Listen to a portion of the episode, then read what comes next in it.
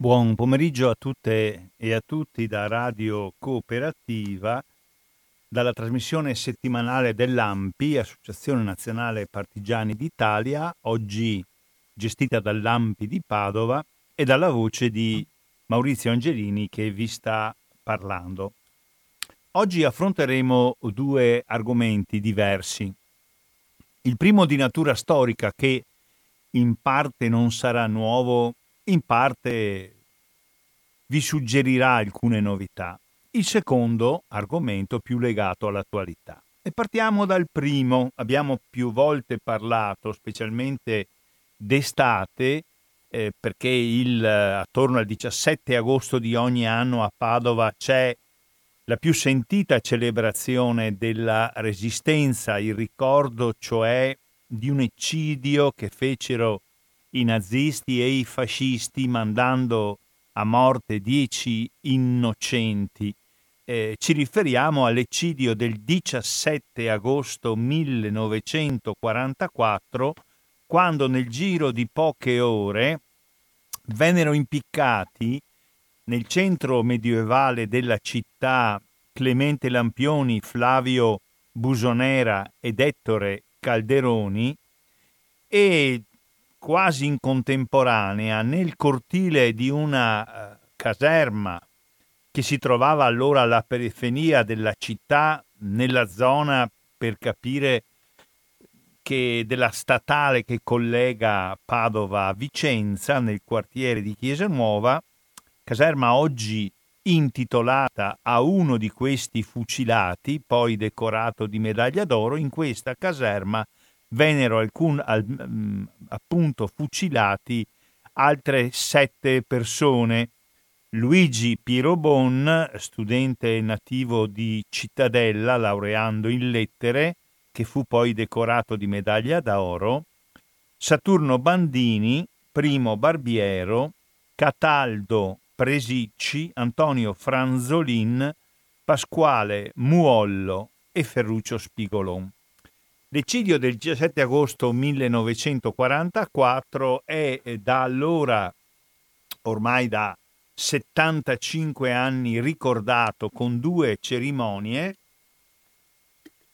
Al mattino dentro la caserma intitolata Luigi Pirobon e nel pomeriggio, in genere verso le 18, in via Santa Lucia eh, con gli oratori eh, che eh, rappresentano le associazioni partigiane, a turno l'Associazione Nazionale Partigiani d'Italia, l'AMPI e l'Associazione Volontari della Libertà, mentre il pubblico, eh, che negli ultimi anni non è un pubblico numerosissimo, ma comunque ogni anno almeno 100-150 persone alla manifestazione in via Santa Lucia partecipano, il pubblico si dispone proprio, molti non lo sanno, laddove vennero erette le forche alle quali vennero impiccati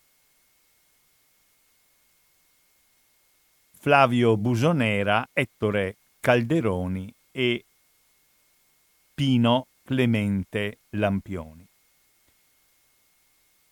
Questo eccidio è rimasto nella memoria cittadina, naturalmente con tutte le, come posso dire, gli elementi inevitabili di appannamento della memoria, perché parliamo di 75 anni fa. Questo eccidio impegna da sempre nella sua celebrazione sia la massima istituzione della città, il comune che è sempre rappresentato o dal sindaco o da un assessore in tutte le due cerimonie, il ricordo di questo eccidio impegna all'interno della caserma dedicata a Luigi Pirobon le autorità militari, il colonnello, in genere è un colonnello comandante, eh, della formazione militare, oggi è un reggimento del Genio Trasmissioni che è ospitato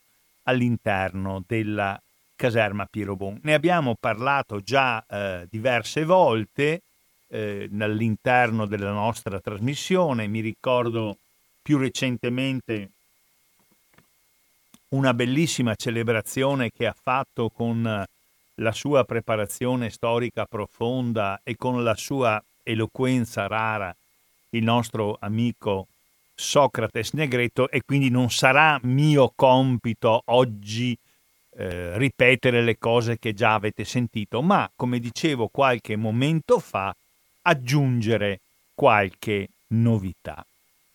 Qualche novità, qualche elemento magari meno conosciuto. Come sapete, l'eccidio viene presentato come rappresaglia a carico di appartenenti al movimento partigiano perché al movimento partigiano si imputa eh, nel giro di un giorno l'uccisione del tenente colonnello dell'esercito della Repubblica Sociale Italiana Bartolomeo Fronteddu. Era stato ucciso il 16 agosto verso mezzogiorno e l'eccidio, la cosiddetta rappresaglia, avviene il 17 agosto, il giorno dopo. E colpisce persone che evidentemente non avevano nessuna responsabilità eh, diretta nell'eccidio per un fatto molto semplice. Queste persone l'uccisione di Fronteddu avviene il 16 agosto, in quella data si trovavano ristretti, come si dice con un termine tecnico, nelle carceri padovane o nella casa di reclusione che allora aveva sede eh, vicino al monumento, alla torre che viene chiamata Specola, oggi eh, quell'edificio è stato in parte restaurato e perlomeno nella sua parte esterna, nel suo cortile, viene destinato ad iniziative culturali di grande richiamo, oppure altri si trovavano ristretti nel carcere circondariale, chiamato a Padova il carcere dei Paolotti, eh, che si eh, trovava, è stato demolito nel secondo dopoguerra, e sulle sue rovine sono sorti degli istituti universitari, ma si trovava non lontano dall'ospedale civile di Padova. Quindi le dieci eh, persone che eh, sono state uccise, Lampioni, Busonera e Calderoni impiccati, Pirobon, Bandini Barbiero, Presu- Presicci, Franzolin, Muollo e Spigolon fucilati, non c'entravano niente con l'uccisione di Fronteddu. Ma sull'uccisione di Fronteddu, e questo voi lo avete già sentito, mm, mi limito a ripeterlo molto rapidamente, l'avete già sentito dalla ricostruzione, secondo me chiarissima, di Socrates Negretto, ma sull'uccisione di Fronteddu eh, grava la quasi certezza, direi che ormai siamo quasi arrivati alla certezza, adesso spieghiamo il perché o rispieghiamo il perché eh, della natura non politica di quella uccisione.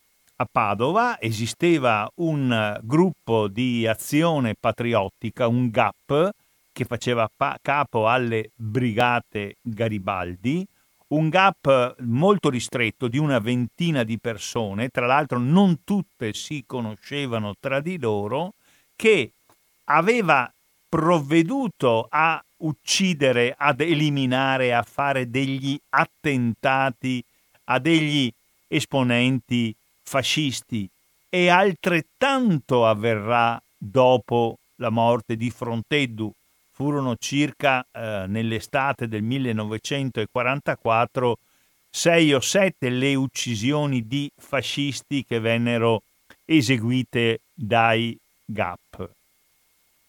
Nel caso dell'uccisione di Fronteddu, come sentirete, come ripetirò, quello che venne fuori dopo la guerra, nell'ottobre del 1946, quando si celebrò davanti alla Corte di Assise straordinaria il processo eh, a carico di alcuni fascisti, il più importante dei quali, il più conosciuto dei quali purtroppo latitante, nascosto da allora a sempre, perché non lo si è più trovato, era Federico Menna, il capo della provincia, nel corso del processo emersero diverse testimonianze che eh, fecero pensare in maniera direi piuttosto fondata che questa volta la rappresaglia eseguita dai nazisti e dai fascisti non era neanche una rappresaglia, cioè la punizione a carico di innocenti appartenenti al movimento di liberazione e nelle mani dei fascisti e dei nazisti eh, di azioni compiute dalla resistenza, perché questa era la logica della rappresaglia. Eh, hai ucciso un appartenente alle forze armate fasciste o tedesche, facciamo scattare la rappresaglia a carico non dei diretti responsabili, ma di persone che appartengono al mondo dei responsabili. Sono stati, sostenevano i tedeschi fascisti partigiani, non abbiamo preso quelli che sono i diretti responsabili, uccidiamo altri partigiani. Le cose quasi sicuramente non stanno così. Questo emerse al processo celebrato nell'ottobre del 1946, ma prima di raccontarvi in parte di nuovo cose che già Socrates vi ha molto ben spiegato, voglio dirvi qualche cosa su Bartolomeo Fronteddu. Naturalmente, quando fu ucciso a colpi di pistola Bartolomeo Fronteddu, sempre molto vicino al luogo in, pu- in cui poi vennero erette le tre forche, si presentò Bartolomeo Fronteddu come un valoroso e purissimo soldato. Era un signore che aveva superato i 50 anni, come il cognome facilmente rivelava era di origine sarda, era nato ad Orgali, eh, aveva fatto come lavoro il militare di carriera nel corso della prima guerra mondiale alla, alla quale aveva partecipato essendo attorno ai 24-25 anni. Fronteddu era stato ferito in combattimento, eh, aveva subito l'amputazione del braccio destro, era stato decorato con una medaglia d'arge- d'argento e due di bronzo. Aveva fatto il militare eh, di carriera e, e qui viene una notizia forse poco conosciuta, l'8 settembre del 1943 è stato tra i non molti ufficiali e tra i pochissimi soldati che eh, all'atto dell'armistizio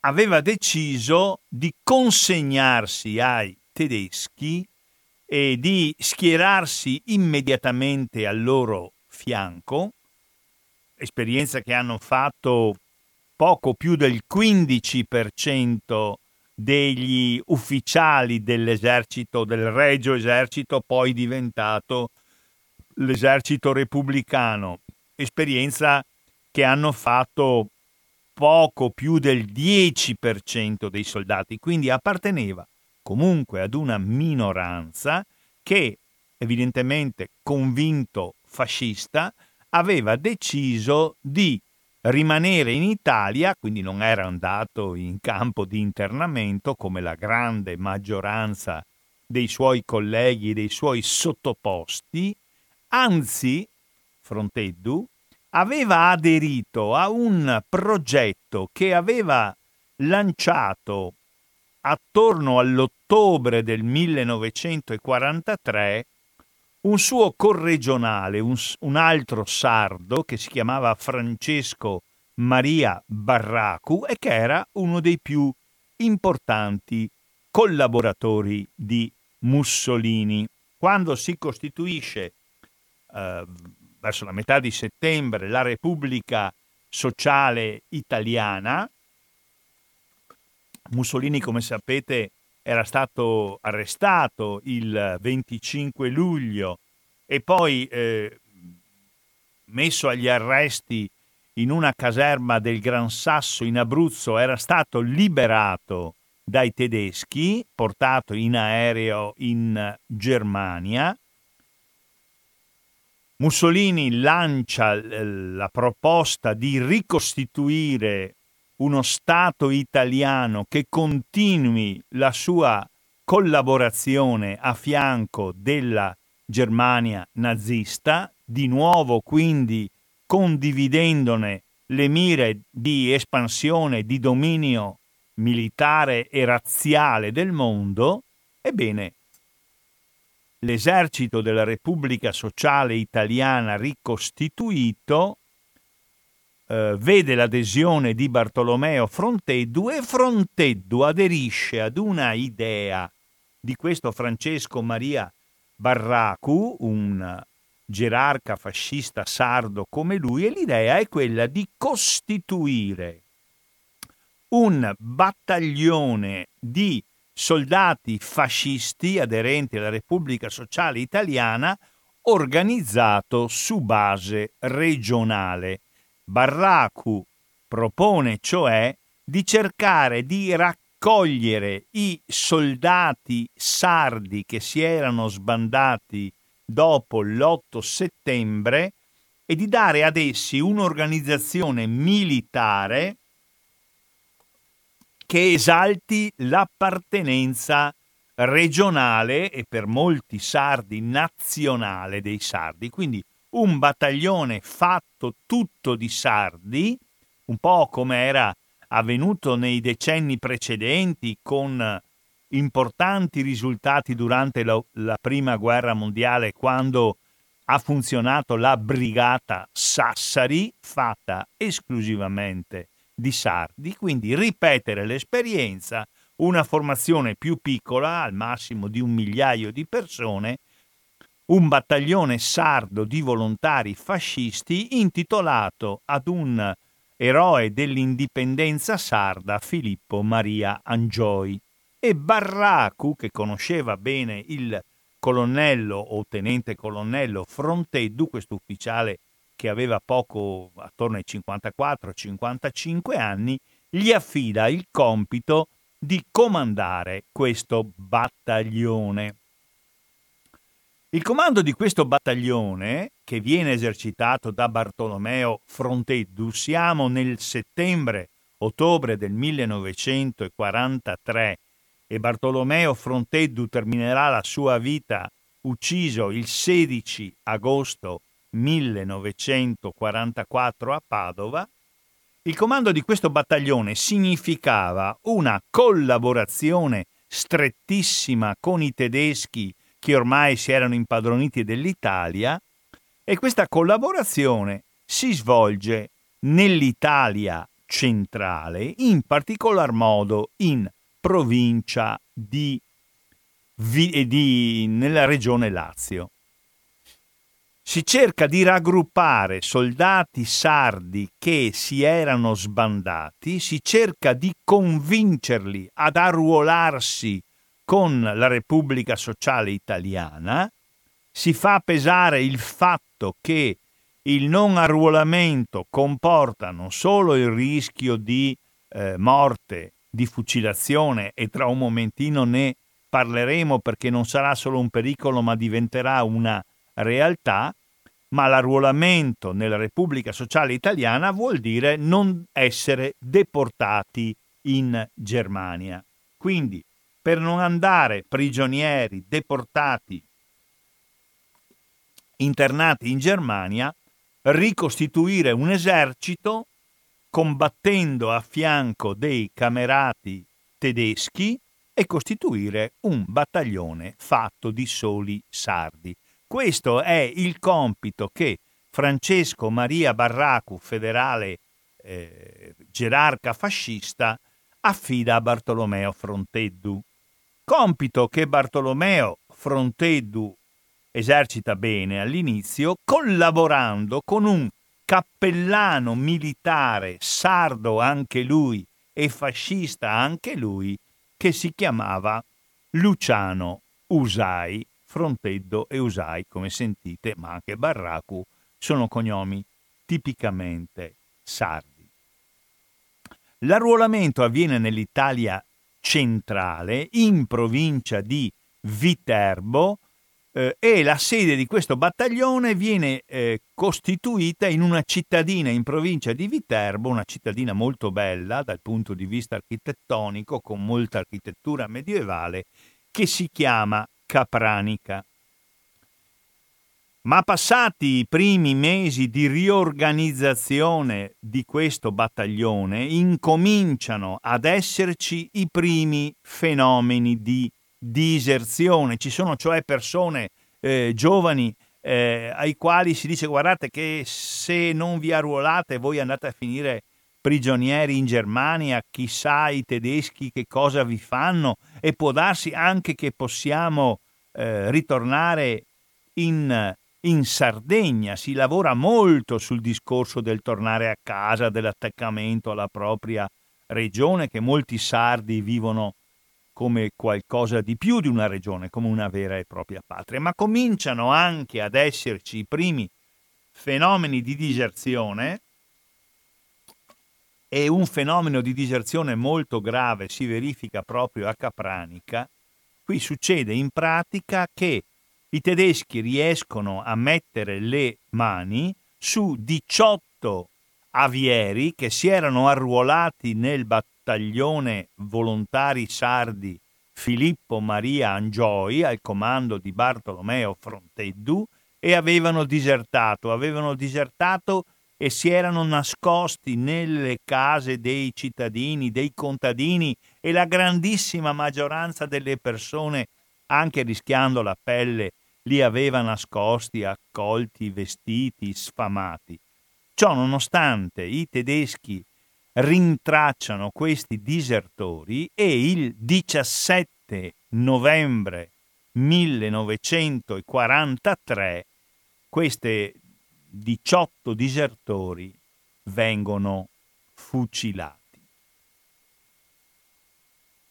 Ruolo e responsabilità di Fronteddu non sono in grado di rispondere a questa domanda. Certo, non ha fatto nulla Bartolomeo Fronteddu per salvare questi 18 giovanissimi avieri che presi nel vortice, nello sbandamento, nel rebalton dell'8 settembre, prima si erano nascosti, poi avevano aderito alla Repubblica Sociale. Sta di fatto che i camerati tedeschi li hanno fatti fuori spietatamente nella zona tra Capan- Capranica e Sutri in provincia di Viterbo.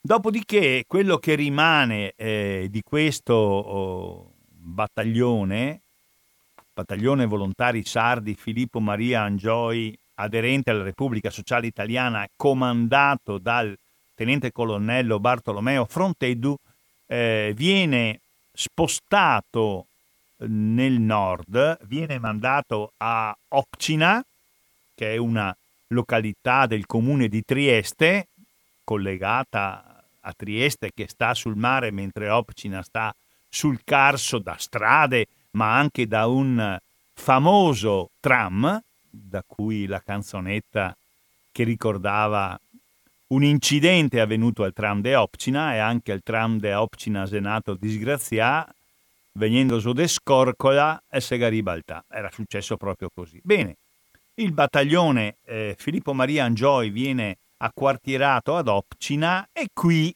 cambia comandante e il nostro Fronteddu viene mandato a Padova. Siamo nel gennaio del 1944. Eh, Bartolomeo Fronteddu ha ancora circa sette mesi di vita perché viene ucciso il 16 agosto del 1944. E quindi la storia di Bartolomeo Fronteddu, che quasi certamente, adesso lo ricorderemo, non viene ucciso dai partigiani, ma viene ucciso per fatti comuni, diremmo per un delitto passionale, adesso ne riparleremo, ha questa macchia nera importante eh, del suo ruolo di comandante eh, di una formazione costituita in gran parte da volontari per forza. Eh, la prova di questo non è solo il fatto che 18 ragazzi sardi disertori del battaglione Angioi vengono fucilati nel novembre del 43 dai tedeschi, ma le diserzioni dal battaglione Angioi, conferma che si tratta di volontari per modo di dire,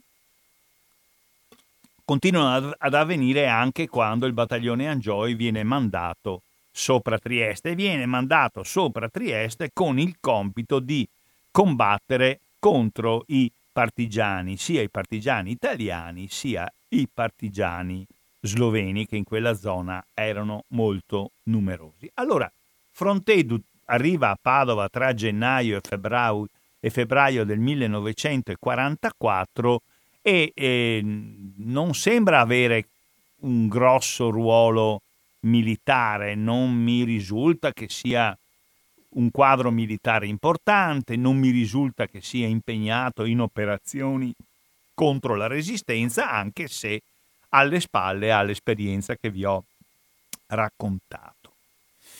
L'uccisione di Bartolomeo Fronteddu viene presentata dai fascisti e dai tedeschi come la rappresaglia contro il movimento di liberazione ma eh, questa storia viene in gran parte smentita dall'andamento del dibattito processuale, il processo a carico di Federico Menna e altri due. Federico Menna è il prefetto di Padova dai primi di agosto del 1944 prima era stato il prefetto di Rovigo, quindi aveva, eh, come posso dire, era cresciuto di grado. Prima ancora lui era di origine toscana, era pisano, aveva avuto ruoli importanti nel fascismo pisano. Quando arriva a eh, Padova nell'agosto del 1944, come del resto aveva già fatto a Rovigo, si impegna molto nella lotta contro i partigiani, sembra avere un sembra essersela legata al dito nei confronti di uno dei dieci uccisi dell'eccidio, il dottor Flavio Busonera, di origine sarda, che però era venuto negli anni 30 al nord a fare il medico, prima in Valcellina, in provincia di Pordenone, a Clauto e poi a Cavarzere. Sembra che Menna avesse un rapporto molto teso con Busonera, che infatti eh, viene poi impiccato il 17 di agosto perché perché eh, Busonera agiva come supporto, sostegno, organizzatore di un gruppo di partigiani a Cavarzere. Cavarzere è in provincia di Venezia, ma è a due passi dalla provincia di Rovigo, a circa 10 km da Adria. Busonera eh, come medico aveva anche una maggiore possibilità di movimento e quasi sicuramente Menna aveva delle particolari responsabilità nell'arresto di Busonera che poi era stato portato in prigione a Padova che poi dalla prigione partirà per andare al capestro in via Santa Lucia. Menna viene processato nell'ottobre del 1946 dalla Corte di Assise straordinaria di Padova perché considerato colui che aveva avuto un ruolo decisionale nell'esecuzione nel, della rappresaglia così chiamata dai fascisti tedeschi del 17 agosto 1944. Era il prefetto e nulla ha fatto per non svolgere quelle esecuzioni oppure oppure per, eh, che ne so, diminuire il numero, parliamo di riduzione, nulla ha fatto, anzi con molta convinzione ha organizzato tutto questo in accordo con i tedeschi, ma quello che viene fuori al processo, e ve l'ha ricordato credo altre volte Socrates Negretto, è che è veramente una macchia ulteriore su quell'eccidio, è il fatto che quasi certamente quell'eccidio non è avvenuto come rappresaglia perché l'uccisione di Fronteddu non sarebbe stata un'uccisione svolta dai gruppi di azione patriottica, dai GAP, ma sarebbe stato un delitto comune commissionato da un sottufficiale tedesco chiamato Martin, adesso vedremo meglio, il quale aveva una rivalità amorosa eh, nei confronti di Fronteddu. Martin avrebbe assoldato dei sicari perché uccidessero Fronteddu. E, e qui viene fuori la cosa gravissima. Il giorno stesso in cui Fronteddu era stato ucciso, 16 agosto del 44, gli era arrivata una telefonata in prefettura, lui, Menna era il prefetto di Padova, da parte di un ufficiale italiano che si chiamava Calafati di cognome, che però si era arruolato nelle SS tedesche. E questo Calafati gli dice: Guarda, Menna, che sono sulle tracce degli assassini di Fronteddu e sono sicuro che non si tratta di un omicidio politico, ma di un omicidio comune. Ma chi è che dice che la telefonata si è svolta? Eh, al processo lo dicono tre persone, due agenti della polizia italiana che erano in servizio come centralinisti alla prefettura di Padova e che quindi potevano ascoltare le telefonate e riferiscono in sede processuale nell'ottobre del 46 del tipo di telefonata che hanno sentito tra Calafati e Menna. Ma quello che è ancora più grave è che al processo si presenta, viene fatto arrivare come testimone il tenente Giulio Calafati, italiano di Trieste, ma in servizio nelle SS, e Calafati dopo la guerra era in carcere a Milano, e Calafati conferma, sì, è vero, io confermo quello che hanno detto gli agenti di pubblica sicurezza. Ho telefonato a Menna e gli ho detto guarda che non è un omicidio politico, eh, ma è un omicidio comune. E Menna lo dicono in maniera univoca sia gli agenti che hanno ascoltato come centralinisti le telefonate, sia Calafati ha detto, beh, guarda, ormai abbiamo deciso, e ormai li facciamo fuori. Insomma, quindi l'eccidio di, eh, del 17 agosto non sarebbe neanche una rappresaglia contro antifascisti in, eh, in galera, come eh, sacrificio, insomma, al posto dei responsabili uccidiamo coloro che comunque dei responsabili sono amici e sostenitori, ma avrebbe la natura di omicidio comune. E a riprova di questo sta il fatto, ma anche questo da Socrate l'avete sentito, che pochi giorni dopo l'esecuzione della fucilazione e dell'impiccagione, vengono arrestati tre personaggi rispondenti ai cognomi di Fai, Calore e Gagliardo. Questi vengono giudicati dal Tribunale Militare Speciale Fascista, vengono condannati a morte e vengono fucilati il 15 settembre del 1944. Quindi per l'uccisione di Menna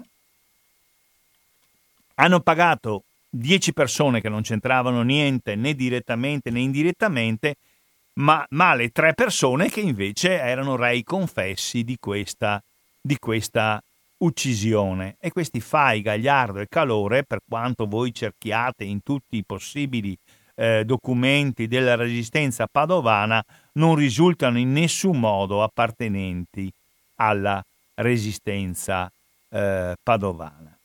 Quindi, stando a quello che in un processo svoltosi nel dicembre del 1946 hanno dichiarato sia gli agenti di pubblica sicurezza che erano in servizio come centralinisti alla prefettura di Padova e che hanno intercettato, ascoltato la telefonata tra Calafati e Menna e stando a quello che ancora di più dice in giudizio, in processo, il tenente nazista Calafati, l'uccisione di Fronteddu non ha quasi sicuramente a che fare con le azioni della resistenza. Quindi eh, sarebbe da questo punto di vista un omicidio eh, doppiamente ingiustificato, un'esecuzione doppiamente esecrabile. Il fatto si è che eh, nella caserma oggi intitolata Luigi Piero Bon esiste una, mh, mm, una, sta- una lapide, una stele, eh, nella quale si ricorda che caddero per la libertà e eh, ci sono oh, una quindicina di nomi, tra cui i sette fucilati del 17 agosto e poi i nomi anche di altri partigiani. Tenete conto che gli ultimi fucilati alla caserma Piero Bon il 15 aprile 1944, quindi 10 giorni, 12 giorni prima della liberazione, furono tre gappisti padovani, eh, Guido Franco, che era un giovane di, eh, di Cadoneghe, del mio paese, eh, Nerone Nalesso e eh, Bruno Lazzaretto. Ecco. Ma su quella lapide, eh, di questo ci stiamo occupando da molto tempo, direi da un paio d'anni, come Ampi Padovana, ci sono anche i nomi di Fai, Gagliardo, Calore che a noi francamente non risulta possono essere legittimamente e onorevolmente aggiunti ai nomi invece legittimi e onorati di coloro che caddero per la libertà. Ma va detto per eh, completezza di informazione che mentre al processo del 1946, quindi a un anno e mezzo, anche meno, eh, dallo svolgersi dei fatti, con deposizioni giurate di fronte ai giudici, ci fu da parte di almeno tre testimoni calafati e i due agenti di pubblica sicurezza, ma anche per esempio nella deposizione di un altro testimone, l'avvocato Toffanin, un avvocato eh, famoso all'epoca a Padova, e questo Toffanin chiamato come testimone, disse guardate che subito dopo l'uccisione del 17 agosto era notorio a Padova, c'è scritto negli atti processuali che potete consultare come ho fatto io e come può fare chiunque all'archivio di Stato di Padova, era notorio che eh, l'uccisione di Fronteddu non aveva origine politica, mentre tutto questo in sede processuale è stato affermato sotto il vincolo del giuramento, beh, eh, nel 1977 esce un libro del comandante, dell'ex comandante della brigata eh, partigiana garibaldina di Padova, poi intitolata Franco Sabatucci. Eh, questo comandante si chiamava Ronne Molinari, il quale Nell'elenco delle azioni che vengono rivendicate, ma siamo nel 1977, 32 anni dopo che vengono rivendicate dai partigiani garibaldini, dice i nostri GAP hanno ucciso il fascista Bartolomeo Fronteddu. È questo evidentemente che ha eh, sconvolto un po' tutta la lettura di quegli eventi perché il comandante partigiano Aronne Molinari, sia pure 32 anni dopo, dice Fronteddu l'abbiamo ucciso noi perché era un fascista come abbiamo fatto prima e dopo con altri fascisti. E questo è avvenuto anche nel mio paese a Cadoneghe fu ucciso un certo Gobbin che era il cursore comunale che era un fascista e venne ucciso dai GAP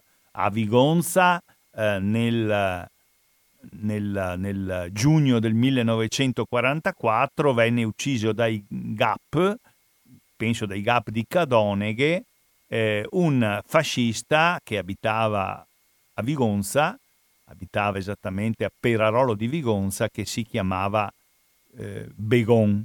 Ecco. E Arone Molinari nel 77 ha scritto Siamo stati noi.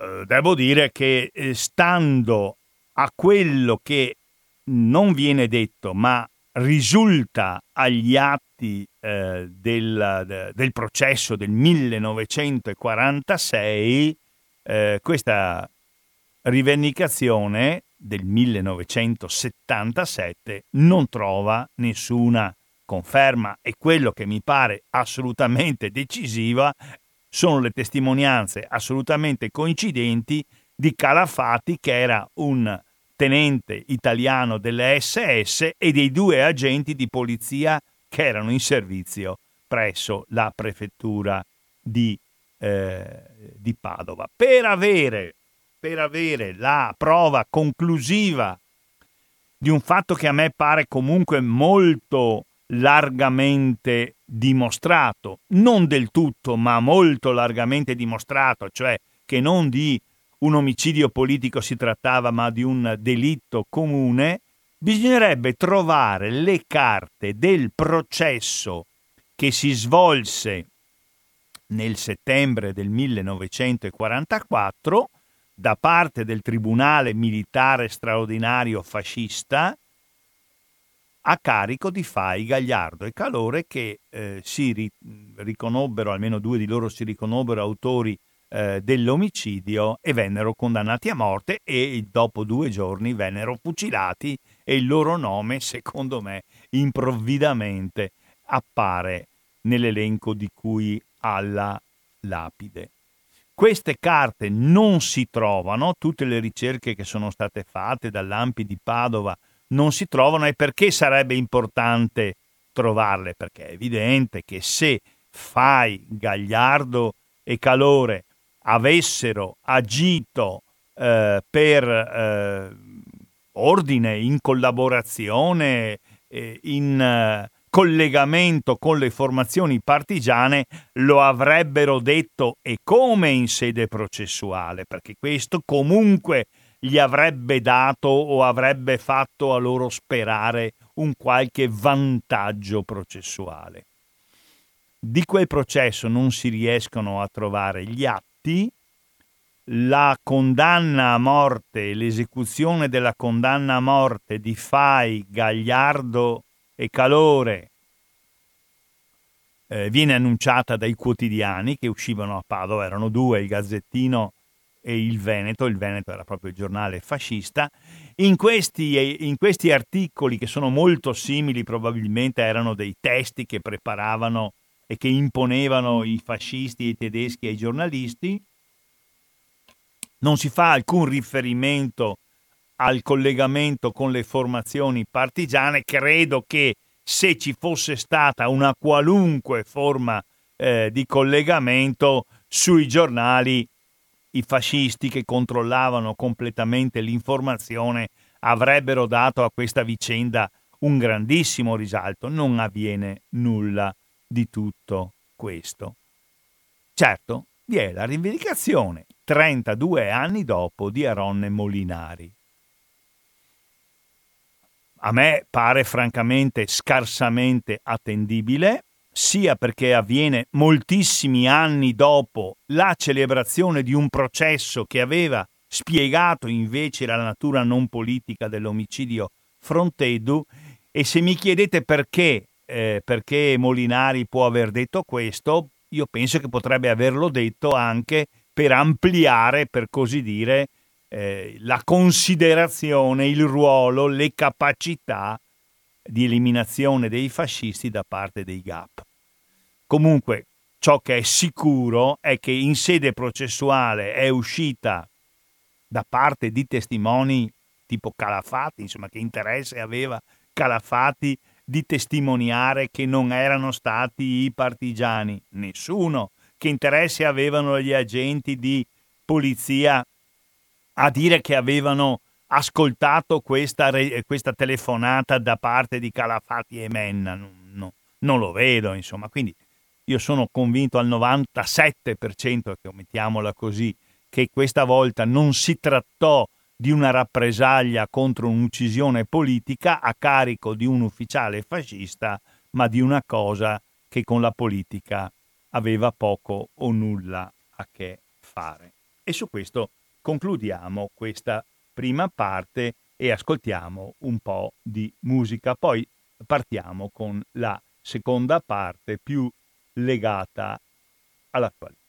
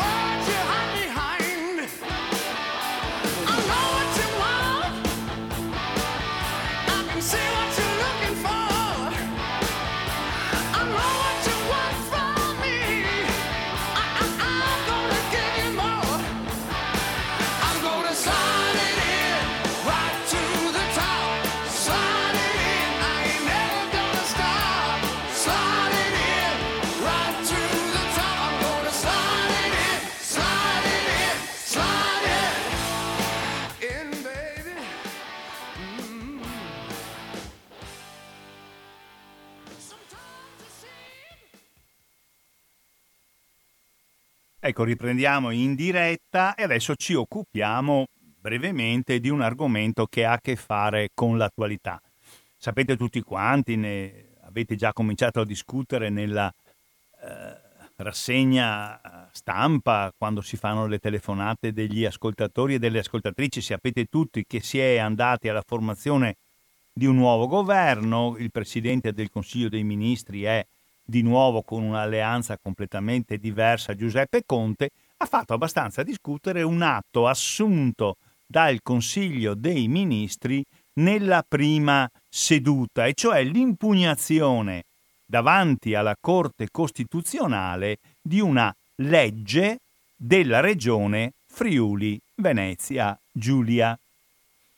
Qualora il governo ritenga che una legge regionale violi dei principi costituzionali o addirittura degli accordi e delle convenzioni internazionali, il governo può chiedere che si pronunci sulla legittimità eh, di questa legge. La Corte Costituzionale, altrettanto può fare una eh, regione sulla base di una eh, deliberazione della giunta regionale quando ritiene che una legge eh, del eh, governo violi i poteri, le responsabilità e le autonomie della regione. Allora si tratta, come elemento di discussione, il Consiglio dei Ministri ha citato, per così dire, la Corte Costitu- eh, davanti alla Corte Costituzionale un, eh, una legge eh, approvata nel giugno del eh,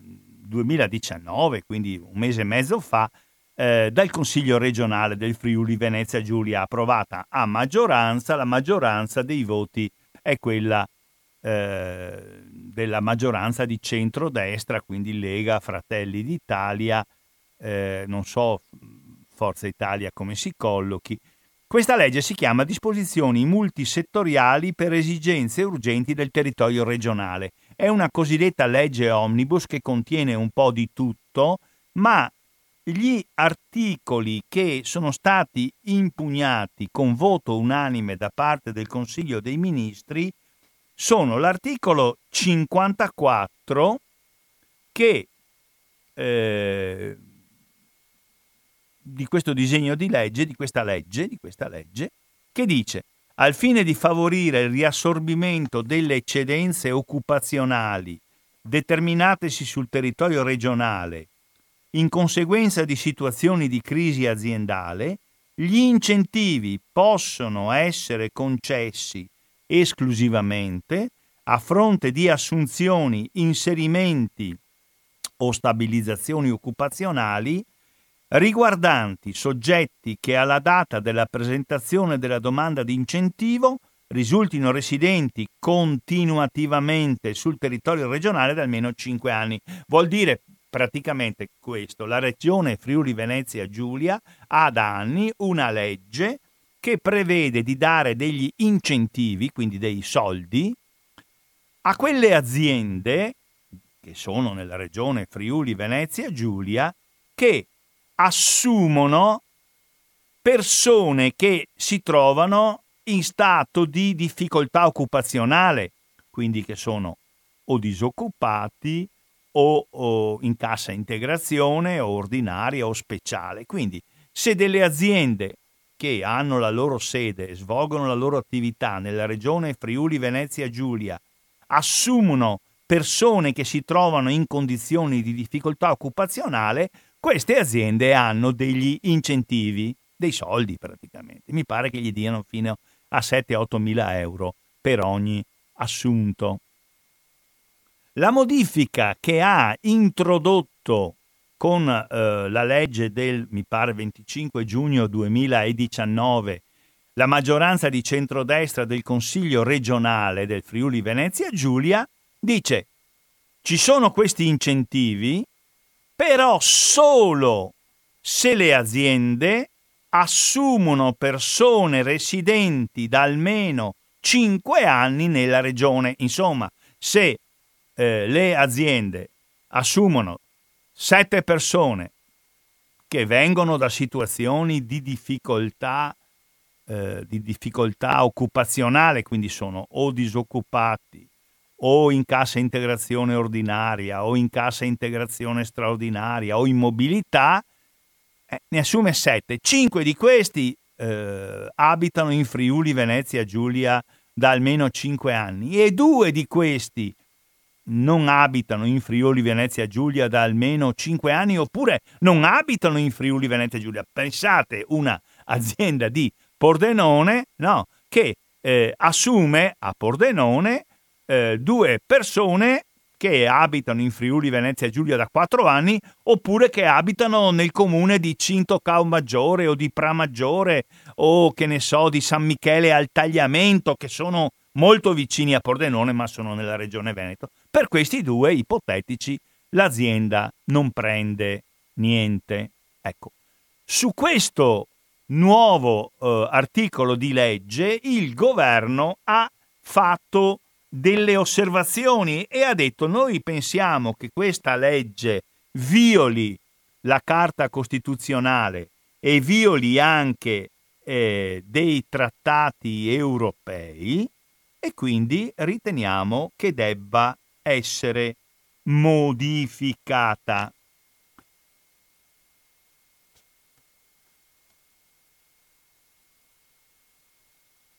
La regione Friuli Venezia Giulia ha risposto dicendo per bocca del suo uh, presidente Massimiliano Fedriga ecco questa è la vendetta che il nuovo governo, il governo delle poltrone fa contro la regione che io dirigo perché la regione che io eh, dirigo è eh, una, eh, una, regione appunto retta eh, dalla, eh, dalla Lega governo ha fatto presente che nei principi dell'Unione Europea, per esempio nel testo unico per il funzionamento dell'Unione Europea, che è un insieme di norme a cui tutti i paesi aderenti all'Unione Europea obbligatoriamente si debbono ispirare, c'è il principio di parità di trattamento e il divieto di discriminazioni tra i cittadini di Stati membri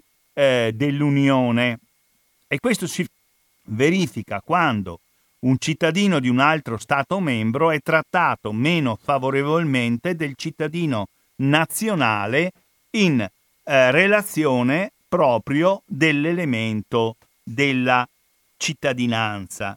E poi ancora nel, nella Costituzione c'è l'articolo 3 che dice che eh, bisogna realizzare di fatto la parità fra tutti i cittadini, non solamente dal punto di vista formale, ma anche eh, dal punto di vista sostanziale, e poi ci sono accordi costitutivi dell'Unione Europea che dicono che all'interno dell'Unione Europea non sono ammessi comportamenti discriminatori dal punto di vista lavorativo nei confronti di nessuno che sia presente regolarmente nel territorio dell'Unione Europea.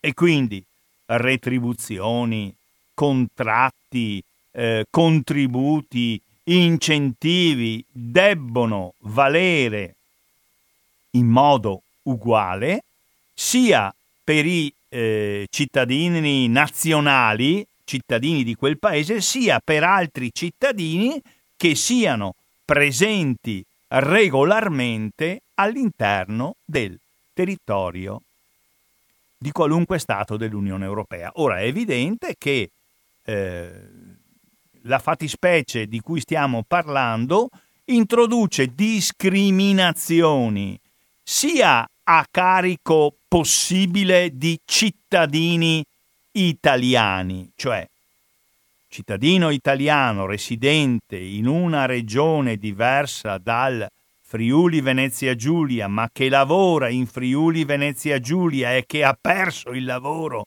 in Friuli Venezia Giulia, viene escluso da questa possibilità di assunzione perché non, rie- non, non risiede in Friuli Venezia Giulia. O peggio ancora, un cittadino italiano o di qualunque altra eh, Veneto o di qualunque altra regione d'Italia che è arrivato in Friuli Venezia Giulia per lavorarci eh? e può essere sia un operaio che è partito dall'Italia meridionale, dalla, dalla, dalla, dalla, Calabria, dalla Puglia, dalla Sicilia e ha trovato lavoro, che so, in provincia di Pordenone, di Udine, di Gorizia o di Trieste. Pensate a tutti quelli che lavorano, per esempio, ai cantieri navali, alla Fincantiere di Monfalcone. Ma può essere anche non solo uno appartenente a categorie operaie medio-basse, ma potrebbe essere anche una persona di altissima qualificazione che è stata chiamata da un'azienda del Friuli Venezia Giulia senza guardare al fatto se sia siciliano, calabrese, piemontese, veneto, ma per il fatto che è un ingegnere, un ricercatore particolarmente bravo. Questo, se si trova in una situazione occupazionale difficile in Friuli Venezia Giulia, viene escluso a priori, in quanto non residente da almeno 5 anni in Friuli eh, Venezia Giulia, da questi benefici. Ma se guardate bene, questa esclusione mica riguarda solamente i cittadini, ma riguarda anche le aziende.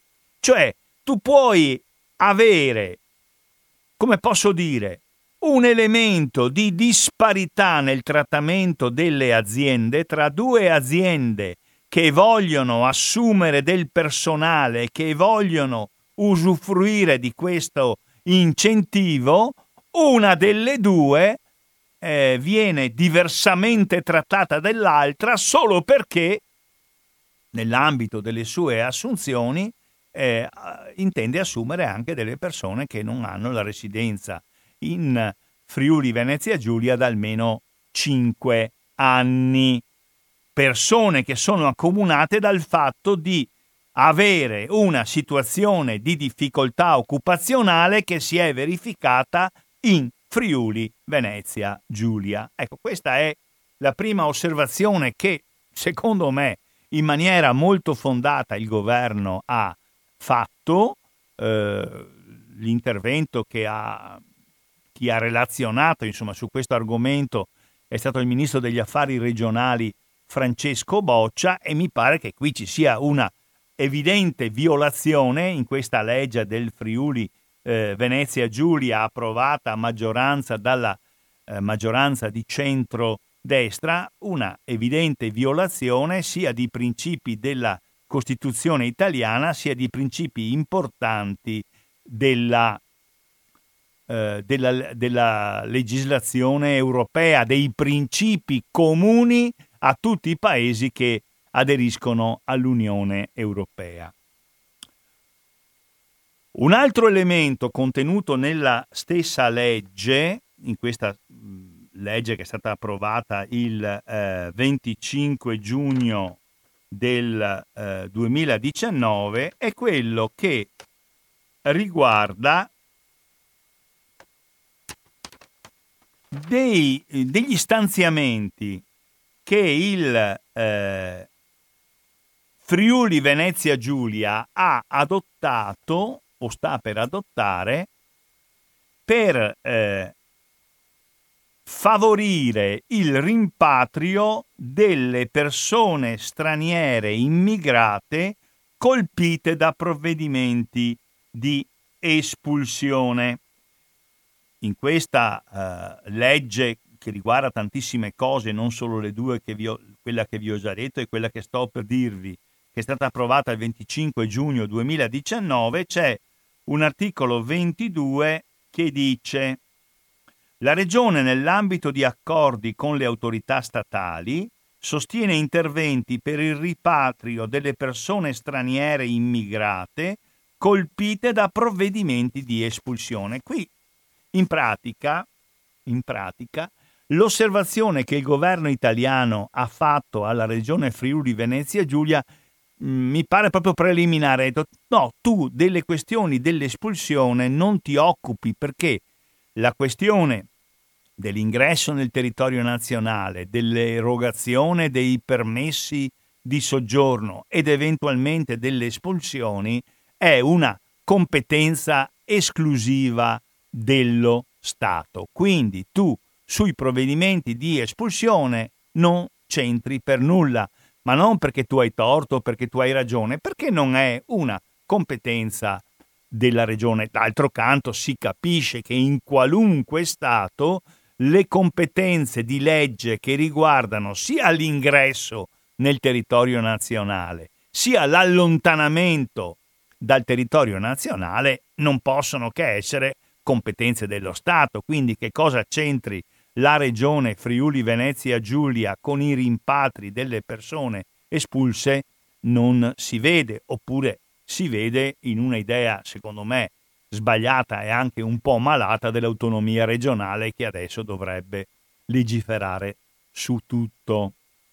Queste due osservazioni sono state fatte dal nuovo governo alla legge del Friuli Venezia Giulia e il ministro Boccia, Francesco, ha spiegato che il tempo per interloquire con la regione non c'era, cioè perché avete fatto subito ricorso alla Corte Costituzionale perché eh, non vi siete incontrati con il presidente Fedriga, con l'assessore eh, competente nella regione Friuli Venezia Giulia. E Boccia ha spiegato perché il termine ultimo per presentare un ricorso comunque scadeva il giorno dopo, cioè oggi. Quindi se anche avessimo voluto incontrarci, mettiamo che eh, loro avessero voluto proseguire nella loro linea, eh, noi non avremmo potuto fare in nessun modo ricorso ed ha aggiunto il ministro Boccia a nome del governo, comunque se la re- regione Friuli Venezia Giulia eh, vuole modificare questa legge, noi possiamo anche eh, ritirare il nostro, il nostro ricorso. Adesso, siccome siamo in presenza, secondo il governo, di due violazioni evidenti, il ricorso, anche perché i termini stavano scadendo, lo abbiamo fatto. L'ultima cosa che eh, il presidente della regione Friuli Venezia Giulia Federica, che ha reagito in modo molto eh, preoccupato, stizzito, condannando questo intervento, dicendo che è una violazione dell'autonomia di una regione a statuto speciale e in questo anche sostenuto da tanti, delle tante prese di posizione di Matteo Salvini, una cosa che non ha detto il presidente del, della giunta regionale del, eh, della Friuli Venezia Giulia, Massimiliano Fre- Fedriga, una cosa che non ha detto è che eh, il 31 luglio del 2019 erano giunte già dal eh, Ministero degli Interni delle osservazioni fatte dal Ministero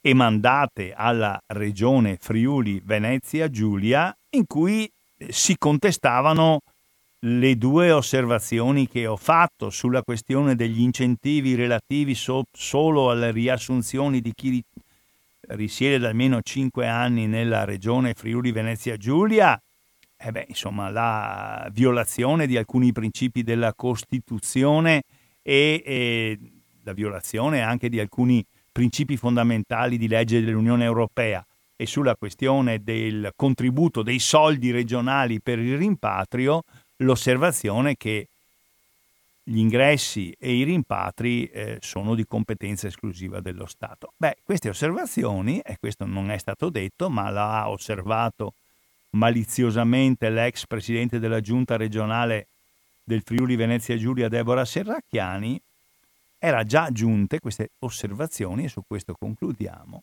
erano già giunte alla regione Friuli Venezia Giulia dal Ministero degli Interni, ma il 31 luglio il ministro degli Interni era ancora il senatore Matteo Salvini. Non l'avrà scritta lui questa osservazione, sicuramente l'hanno scritta dei funzionari e comunque credo che le osservazioni eh, relativamente a questa legge regionale, chiunque le abbia fatte, sono osservazioni pesanti e delle quali tener conto.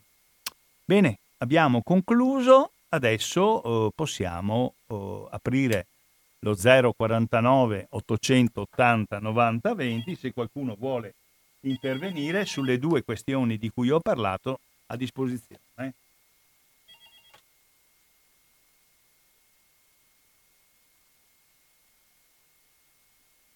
Signor Piero di Padova, prego. Sì, buona giornata. Prego. Senta, le devo dire un, non so se lo accetta un, un appunto educatamente. Eh, spesso si mandano dei messaggi e i messaggi possono essere letti eh, in modo chiaro e, e coinciso o se no possono essere letti a mo' di filastrocca che viene stravolto completamente il senso e persino ridicolizzato il senso di un messaggio. E, e spesso accade questo. E io penso che eh, la terzietà, eh, la genuinità di una persona che legge dei messaggi avendo il coltello dalla parte del manico, cioè potendo ridicolizzare, offendere, interrompere la telefonata in modo legittimo quando c'è la maleducazione, eh, non si ha correttezza. E nell'eccezione, nell'eccezione del termine fascismo è tutto il peggio di quello che può esprimere la prevaricazione dell'uomo sull'uomo, prepotenza, eh, mancanza di democrazia e spesso dire fascista non si può limitare a parlare di 100 anni fa, di 80 anni fa, che bisogna contestualizzare. Che chiaro, se no si rischia di diventare di chiacchieroni alla Salvini, che è, evidentemente esprime, esplicita dei concetti sempre finalizzato ai suoi voti, al potere, ai suoi soldi, a, a finalità che non sono certo il pluralismo che ingenuamente noi dilettanti allo sbaraglio, sbaraglio chiamiamo, perdiamo tempo, per l'unica magari illusione, realtà di dire io faccio qualcosa affinché, come certi presentatori, cercano di farti ragionare, come quegli anziani in Calabria che per non far chiudere le scuole dei loro nipoti si sono iscritti a scuola. E vedevi, sentivi degli anziani di 70-80 anni che allenando il cervello con un po' di aritmetica, di matematica, eh, producevano dei ragionamenti onesti, belli e genuini. Fatta questa premessa, voglio dire, una una eh, apertura a tutto e tutti. Nella realtà pratica, senza giocare con la dialettica, chi è artigiano, piccolo operaio, eh, piccolo commerciante, da questa apertura delle frontiere ha avuto una distruzione, un, un, dissipare il valore del proprio appartamento, perché chiaramente chi abita in un appartamento dove sono arrivati degli stranieri, nigeriani come indiani, il suo appartamentino che magari aveva pagato con il mutuo 150.000, di colpo vale 70.000. Il suo reddito è completamente distrutto, perché chiaramente al mondo c'è domanda e offerta. Tu offri mille manodopera invece di eh, 100, quella che andava a pulire i pavimenti a 10.000 lire, 15.000 lire, adesso ne prende 5. Perché chiaramente qui non sono arrivati prestiti eh, scolastici, dentisti, chirurghi, notai, avvocati. Qui è arrivata tutta gente che è andata a distruggere. Io non mi, non mi allargo neanche su quella che è la malavita, che ne avevamo già abbastanza.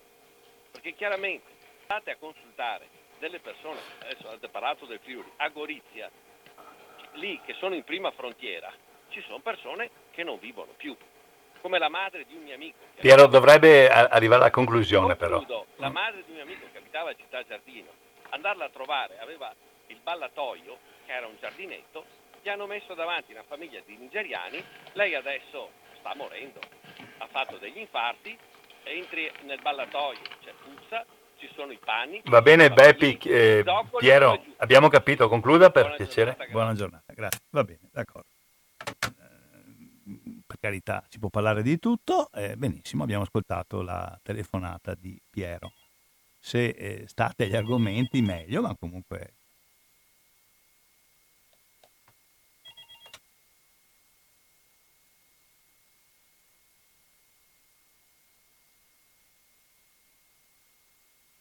Signor Roberto dell'Alta Trevisano, prego, signor Roberto, dica. Eh, no, mi scusi, eh, ripeta, ripeta perché non, non, si sentiva. Allora, il signor no, Roberto, prego. Ci siamo dati del tu. Sì. Hai preteso del tu, adesso va bene, ritorniamo a lei. Oh, Dimmi pure, Roberto, mi, mi, era, mi, era, mi ero dimenticato. Vai avanti. Eh, ascolta, allora, eh, io vivo anche il Friuli, vivo Gorizia, vivo Trieste, vivo il confine perché vado di qua e di là. E sinceramente è una cosa che merita, eh, eh, merita essere affrontata in una maniera molto determinata perché i pakistani non arrivano da una guerra, gli indiani non arrivano da una guerra, i, eh, ti vedi a flotte no? e là tutti quanti vanno a, gruppi di 3 o 4, 3 o 4, non sono mai due, 3 o 4, 3 o 4, hanno una borsetta di plastica. Basta andare a Gradisca, io ho un cliente a, a 500 metri, non, non ti dico, perché poi fanno battaglie tra di loro, no? Ma scusa Roberto, permetti, ma cosa c'entra tutto questo con ciò di cui ho parlato io? Siccome eh, oltre che darci del tu dobbiamo anche un po' rispettarci.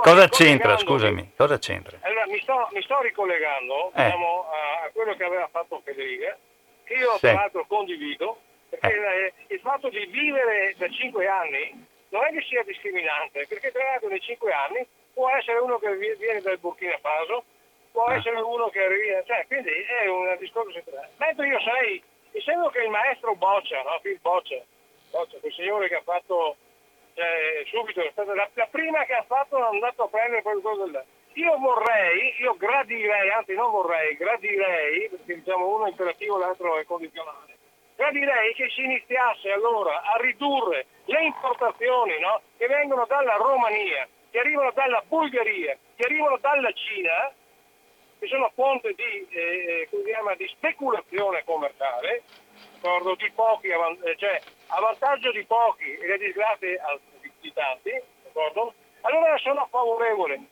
Perché? Perché è giusto tutelare. Tra l'altro qui in Friuli il buon Prodi fece una, le- una legge ad hoc, che tra l'altro c'era una, una grossa una ditta distributrice no, che è fallita, che grazie alla, alla, legge Prodi, perché era su uno statuto speciale, ecco la differenza, d'accordo? Con la differenza diciamo, c'era un fiume di mezzo, un chilometro tra il Livenza confine Friuli Venezia Giulia con il Veneto, d'accordo? Hanno potuto avere agevolazioni indefinite per la tutela, per la salvaguardia di posti di lavoro.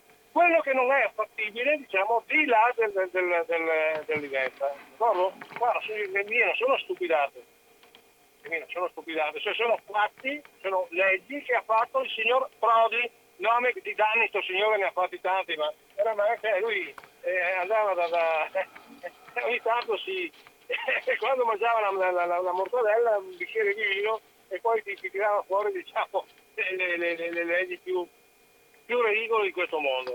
D'accordo? Una legge fatta da Prodi ha dato la possibilità, io dico viva, viva, giusto, d'accordo? Che ci sia una tutela per il, per il posto di lavoro. Ma allora, allora, è discriminante nei confronti di quelli che abitano un centimetro di là dell'Iventa che non hanno potuto godere di stesse agevolazioni. Allora eh, dobbiamo sempre comunque, per forza di cose, noi a essere dei masochisti, dobbiamo continuare a darci i, i, le sventole sui dei per fare un piacere agli altri. Guarda, questo è, è, è diventato è, nell'inno degli italiani, cioè noi siamo dei, dei buonisti finti, purché, attenzione, siamo buonisti finché sono gli altri che gli danno il pezzo di, di pane. Perché qua nel Friuli Giulia la signora Serracchiani che danni ne ha fatti a Iosa. Va bene Roberto, abbiamo comina, capito. concludo, oh. sto andando in comina, andate a vedere, venite a vedere no? cosa, cos'è la, la comina in questo momento qua. Andate a vedere la comina.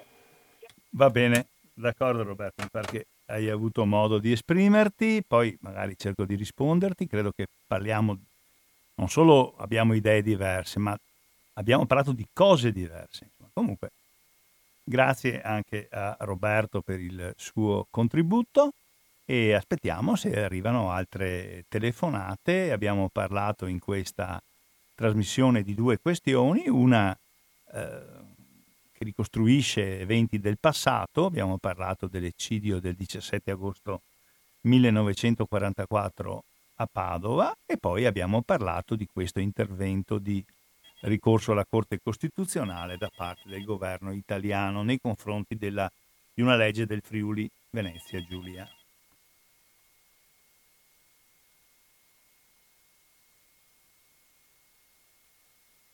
Abbiamo la Gina di Treviso, prego. Sì, buongiorno. Buongiorno. Sono in linea? Certamente. Ecco, una piccola osservazione e, e poi chiudo parentesi cioè dite sempre di tenersi all'argomento che voi dite, però né l'uno né l'altro di questi signori che hanno telefonato precedentemente si sono tenuti. Ognuno quando viene fuori viene fuori sempre con le sue idee e, e, e senza tenere. Allora io voglio ricordare anche il signore dell'Alto Trevigiano che domenica c'è la manifestazione dell'Ampi uh, nel Consiglio eh, per ricordare i rastrellamenti che sono stati fatti eh, 40, dai 44-45. Ecco, speriamo che ci sia il sole, che allora così eh, ce la godiamo, diciamo, per modo di dire. Comunque, cari signori, se le leggi sono sbagliate, vanno riviste. Quello che, no, che eh, logicamente avete ancora il dente avvelenato tutti quanti voi leghisti per la, la, figura che vi ha fatto fare Salvini, perché in fin di conti eh, la, la colpa è solamente sua. Basta. Dovete accettare perché siamo in una repubblica parlamentare e dovete accettare come noi abbiamo accettato questo pseudo governo che ci ha governato per un anno e mezzo altro aumentando i debiti dell'Italia, va bene? E, per, e perciò eh, accettatelo, perché altrimenti non siete, non siete credibili. Vi saluto. Va grazie. bene Gina, abbiamo capito, grazie. Va bene.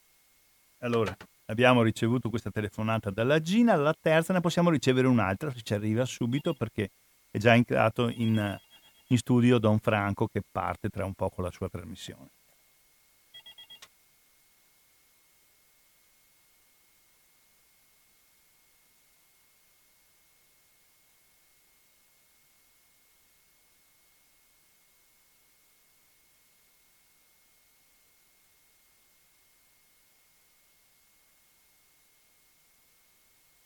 Va bene, allora eh, siamo ritornati in diretta, la telefonata era una ripetizione di quanto già sentito e quindi non, non valeva la pena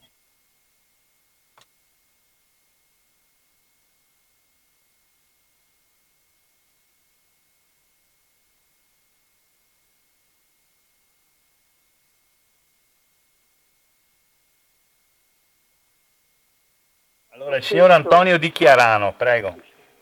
Quando sento questi leghisti sfegatati qui mi viene proprio perché è, è stato Zaia a inventare prima i Veneti, no? Mm-hmm. Adesso eh, l'altro inventa prima i Friulani. Qui a, fra Chiarano e Chiarano solo una frazione che si chiama Fossalto Maggiore. Sì. E, e, qui c'era la lotta fra prima Chiarano e prima Fossalto Maggiore quando c'erano le squadre di calcio. e così siamo ridotti in questa mentalità chiusa che io non riesco più a... Cioè, sono d'accordo che ci son, se ci sono dei profittatori, se c'è un discorso di, di gente, ma, beh, ma, ma che ci, ci, si divida ogni, ogni... Poi dopo adesso vogliono l'autonomia del Veneto, no? Ma dicono che è per migliorare, che loro non portano via i soldi. Invece, se guardiamo in sostanza, come ha detto anche il professor Cacciari, si tratta soltanto di soldi. È inutile che vengano a raccontarmi storie, si tratta soltanto, noi ci chiediamo i nostri soldi. E perciò io non so un paese come l'Italia come può andare avanti con una mentalità del genere. Vi saluto. Grazie. Va bene, grazie. And, uh il nostro ascoltatore Antonio Di Chiarano. Con questa telefonata concludiamo, provo a ridire rapidamente, a riesprimere un concetto e poi, e poi andiamo all'alternanza della trasmissione con Liberamente che viene gestita da, da Don Franco Scarmoncin. Allora, mh, probabilmente eh, si trascura un particolare eh, la legge del Friuli Venezia Giulia che è stata impugnata dal governo italiano e che già aveva ricevuto osservazioni critiche anche la legge regionale del precedente governo, riguarda gli incentivi alle aziende ed è evidente che eh, si tratta con questi incentivi che le regioni possono liberamente dare di agevolare delle aziende che hanno la loro sede, che svolgono la loro attività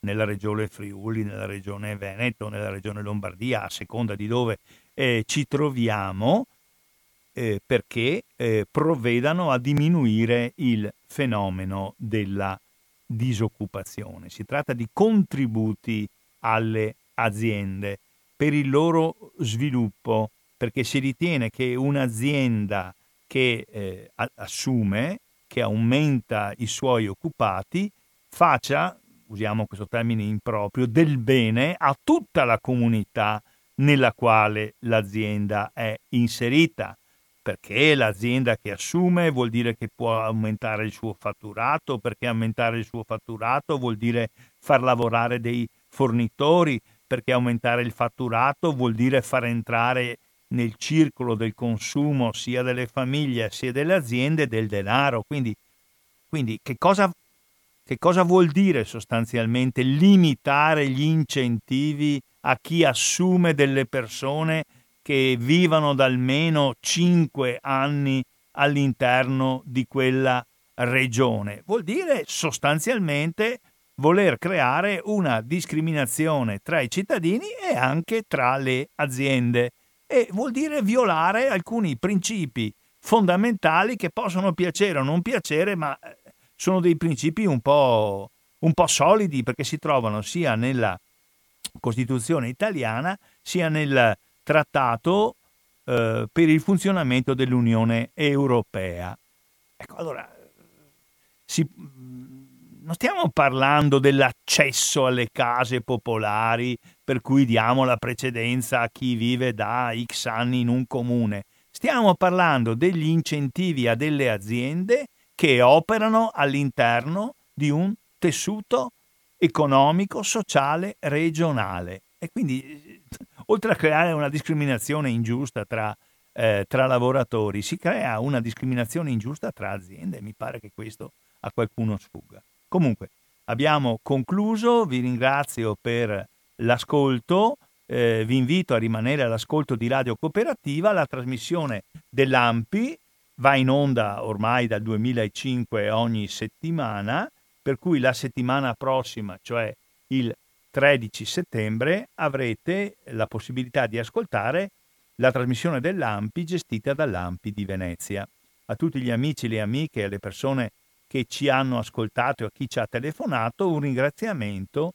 Rimanete all'ascolto di Radio Cooperativa. Da Maurizio Angelini un saluto a tutte e a tutti. Tra pochissimo va in onda la trasmissione Liberamente con Don Franco Scarmoncin, con il quale Don Franco l'abbiamo concordato, faremo un, prevederemo un suo intervento nell'ambito della trasmissione dell'AMPI il 4 di ottobre, mi pare, Franco, giusto? E dovremo parlare, tanto per cambiare, di immigrazione. Rimanete all'ascolto di Radio Cooperativa.